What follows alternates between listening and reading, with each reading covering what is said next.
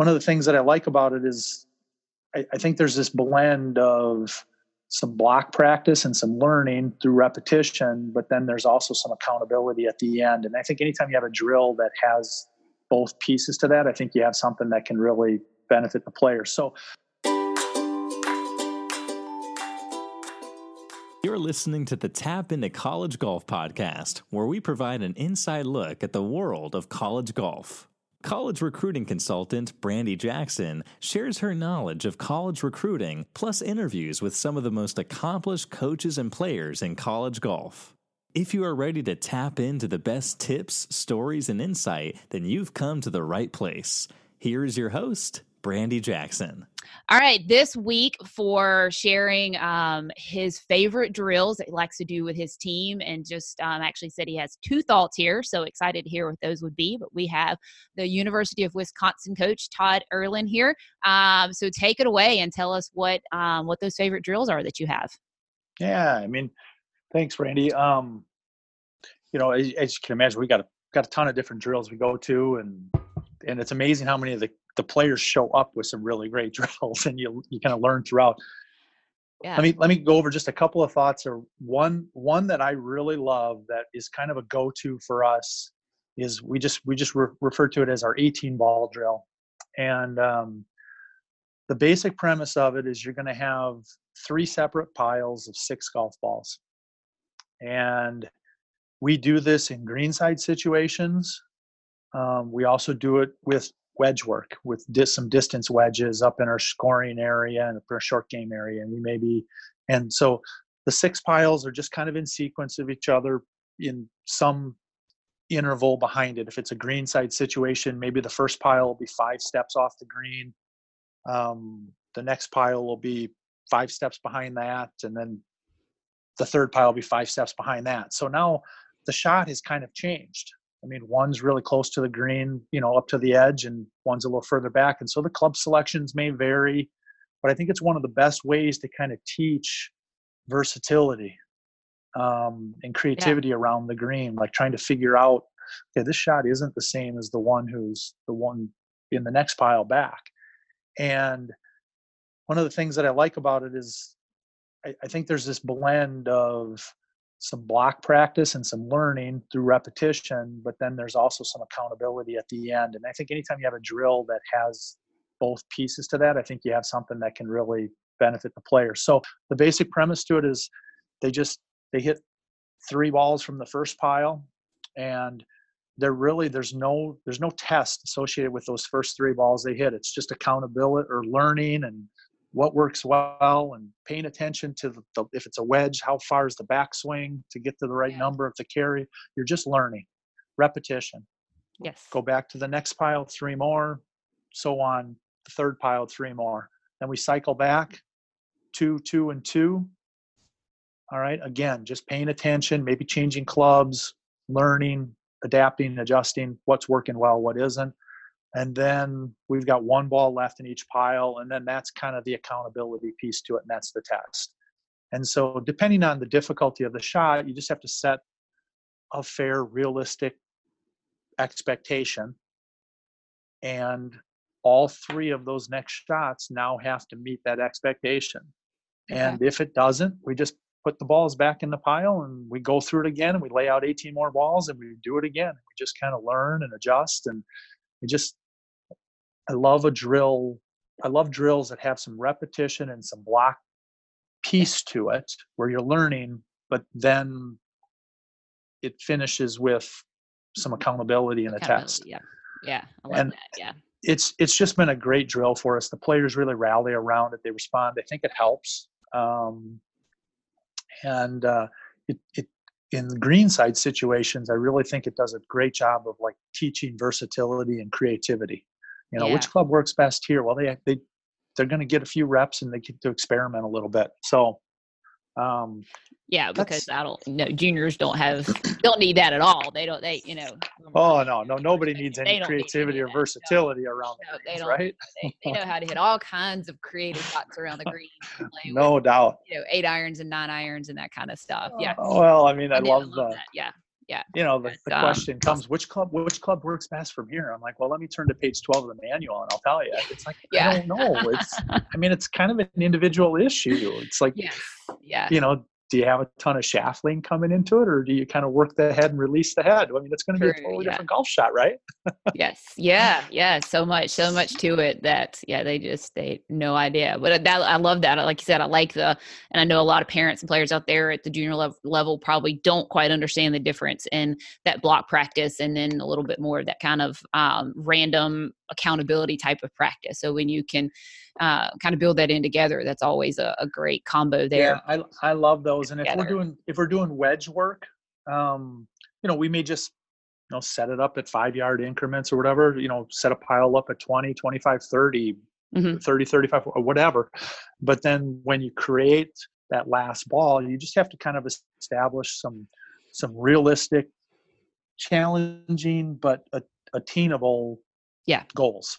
Yeah. And, um, awesome. I mean, the purpose of our drills is not to ever create frustration.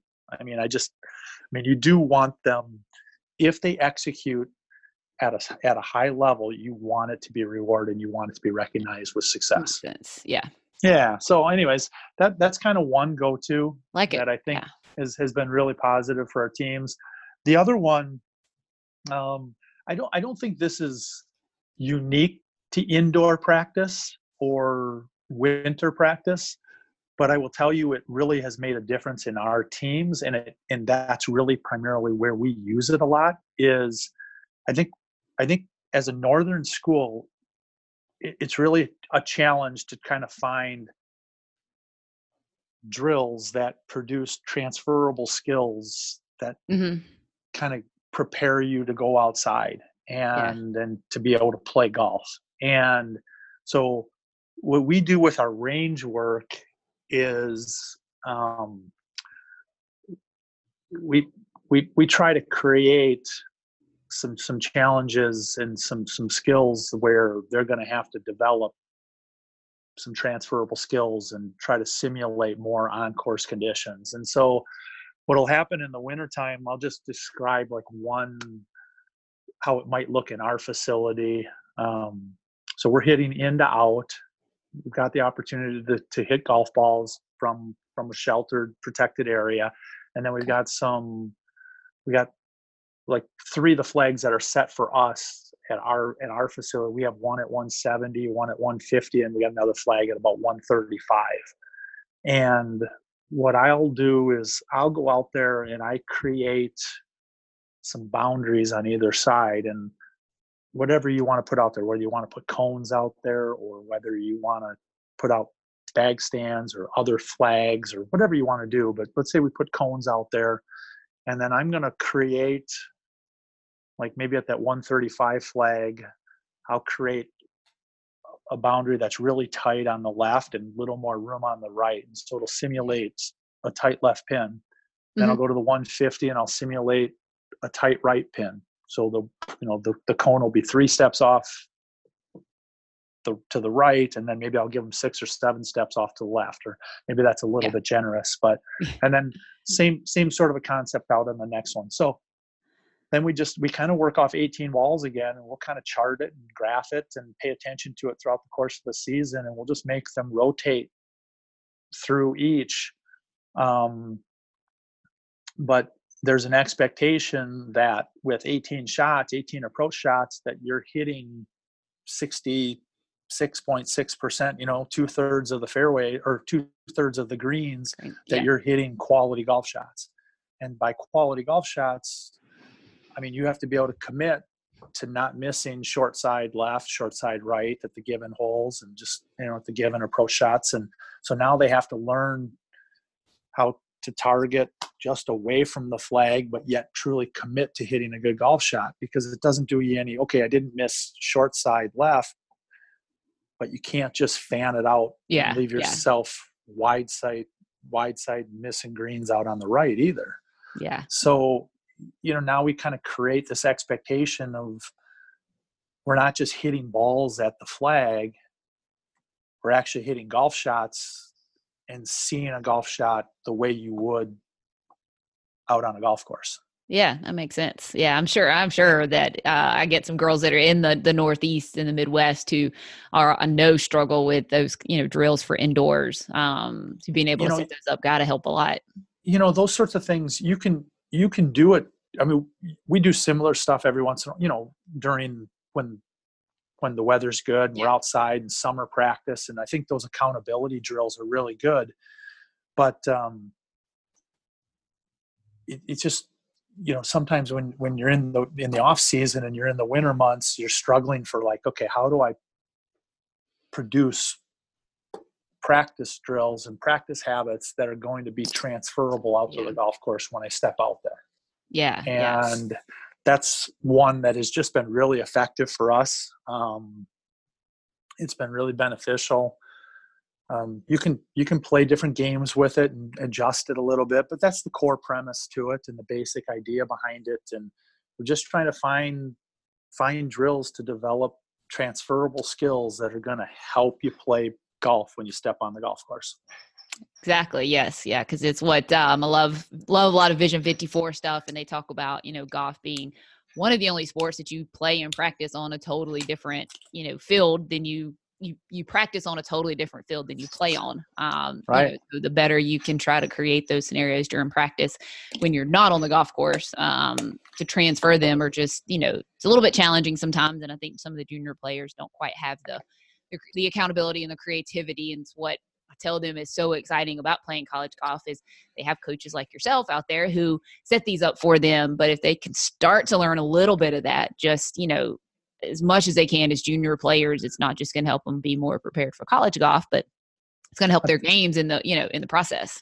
If we have, if we have a player who's struggling with greens and regulation, um, you know, throughout, throughout the course of a season, and it doesn't matter if it's off season, you know, winter months, or if we're like two weeks into the fall and we're just, everything's great.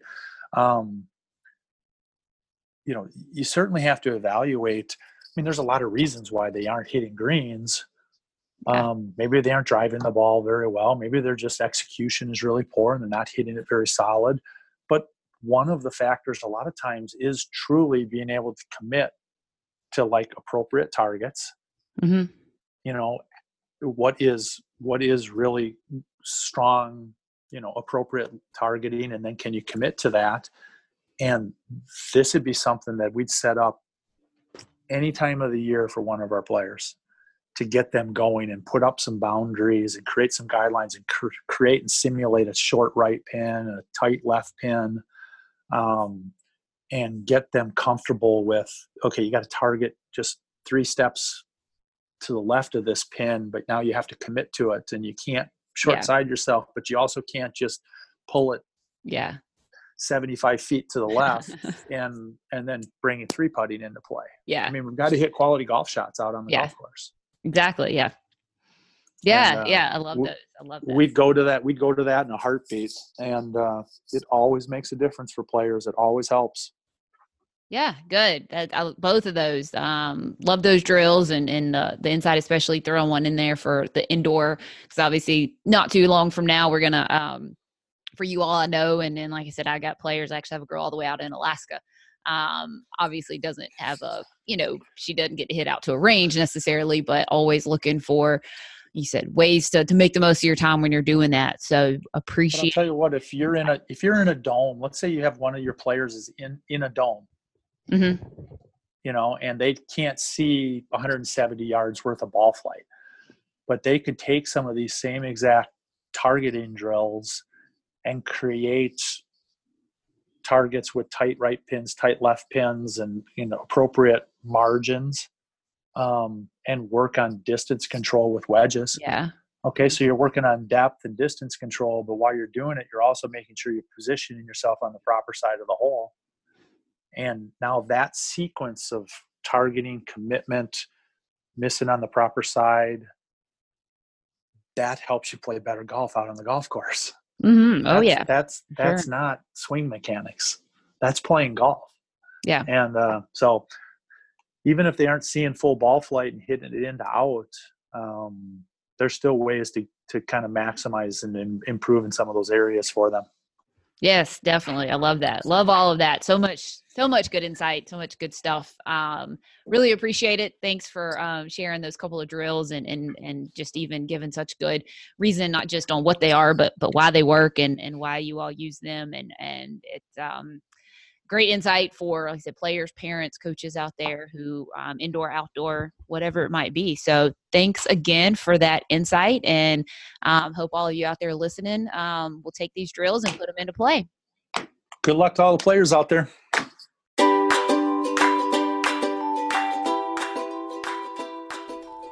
Thank you for joining me on this episode of Tap Into College Golf. For more information, you can visit w w w dot brandi jackson golf dot com. That's Brandi with an I. You can also follow me on Twitter and Instagram at b jackson golf. See you next time.